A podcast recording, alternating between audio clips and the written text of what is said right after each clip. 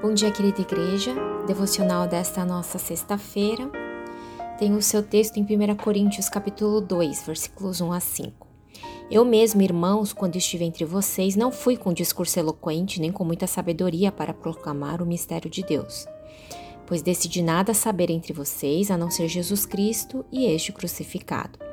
E foi com fraqueza, temor e com muito tremor que estive entre vocês.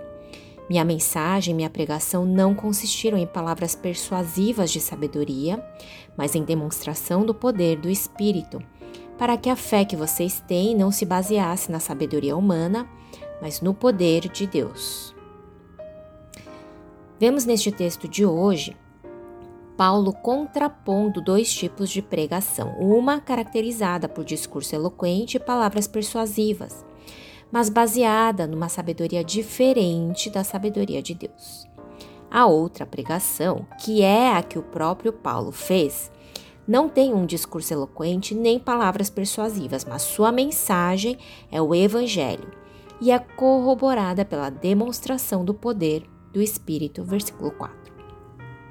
Versículo 5, então, sintetiza essa comparação, para que a fé que vocês têm não se baseasse na sabedoria humana, mas no poder de Deus.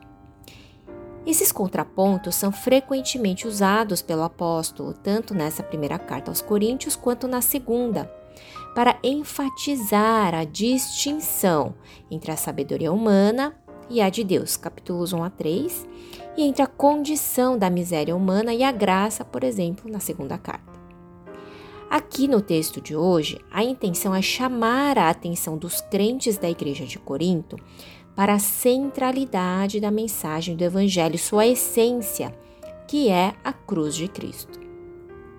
A ideia é que a morte e ressurreição de Cristo é, por si só, poderosa para salvar e não necessita de oratório quaisquer argumentos humanos para convencer, pois quem dá o entendimento da verdade é somente o Espírito Santo de Deus, conforme veremos Paulo explicar nos versículos que seguem a partir do 6.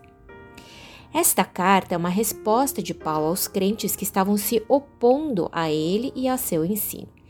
Eram crentes carnais, inclinados ao pecado e confusos quanto à sua fé. Os coríntios estavam sendo profundamente influenciados pelas diversas filosofias e crenças presentes na cidade. Viviam uma espiritualidade escapista, muito mais mística do que prática. Assim, cometiam todo tipo de pecado, perversidade, moralidade sexual e ainda assim consideravam-se espiritualmente superiores. Desprezavam o apóstolo por suas fraquezas e por seu discurso aparentemente simplório. Na prática, a rejeição contra Paulo era, na verdade, uma rejeição contra o próprio Evangelho pois esses crentes cheios de conhecimento humano eram incapazes de reconhecer o poder da mensagem da cruz, o seu poder e sua suficiência.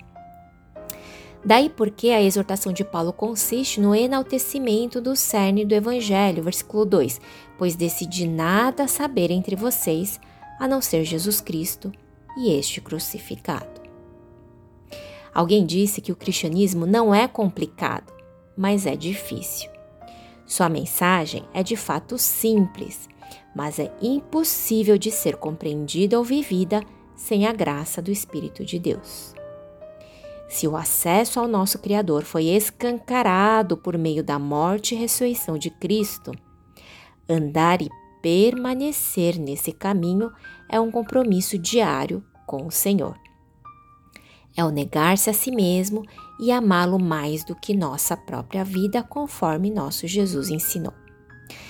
Nesse sentido, talvez os muitos questionamentos que temos feito contra Deus sejam desculpas para não nos submetermos à cruz. Talvez nossa rebeldia e mornidão sejam fruto não de uma complexidade que o Evangelho não tem, mas da nossa recusa em confiar no Pai e em seus mandamentos. Paulo não se deixou intimidar pelos muitos argumentos humanos. Ele não se deixou confundir pela sabedoria e retórica humanas. Ele conhecia o poder do evangelho que havia transformado sua vida e não negociou a graça com seu orgulho ou com a aceitação dos homens. Em toda e qualquer circunstância, Paulo permaneceu confiando no Senhor Jesus, este que entregou sua própria vida por amor a nós. E este é o desafio da palavra para nós nesta manhã. Abrir mão dos muitos questionamentos e da sabedoria humana para confiar na sabedoria de Deus. Desafio para reconhecer a falibilidade e limitação dos argumentos humanos e, com humildade, pedir que o Santo Espírito de Deus nos dê entendimento da graça, das palavras e do amor do nosso Pai.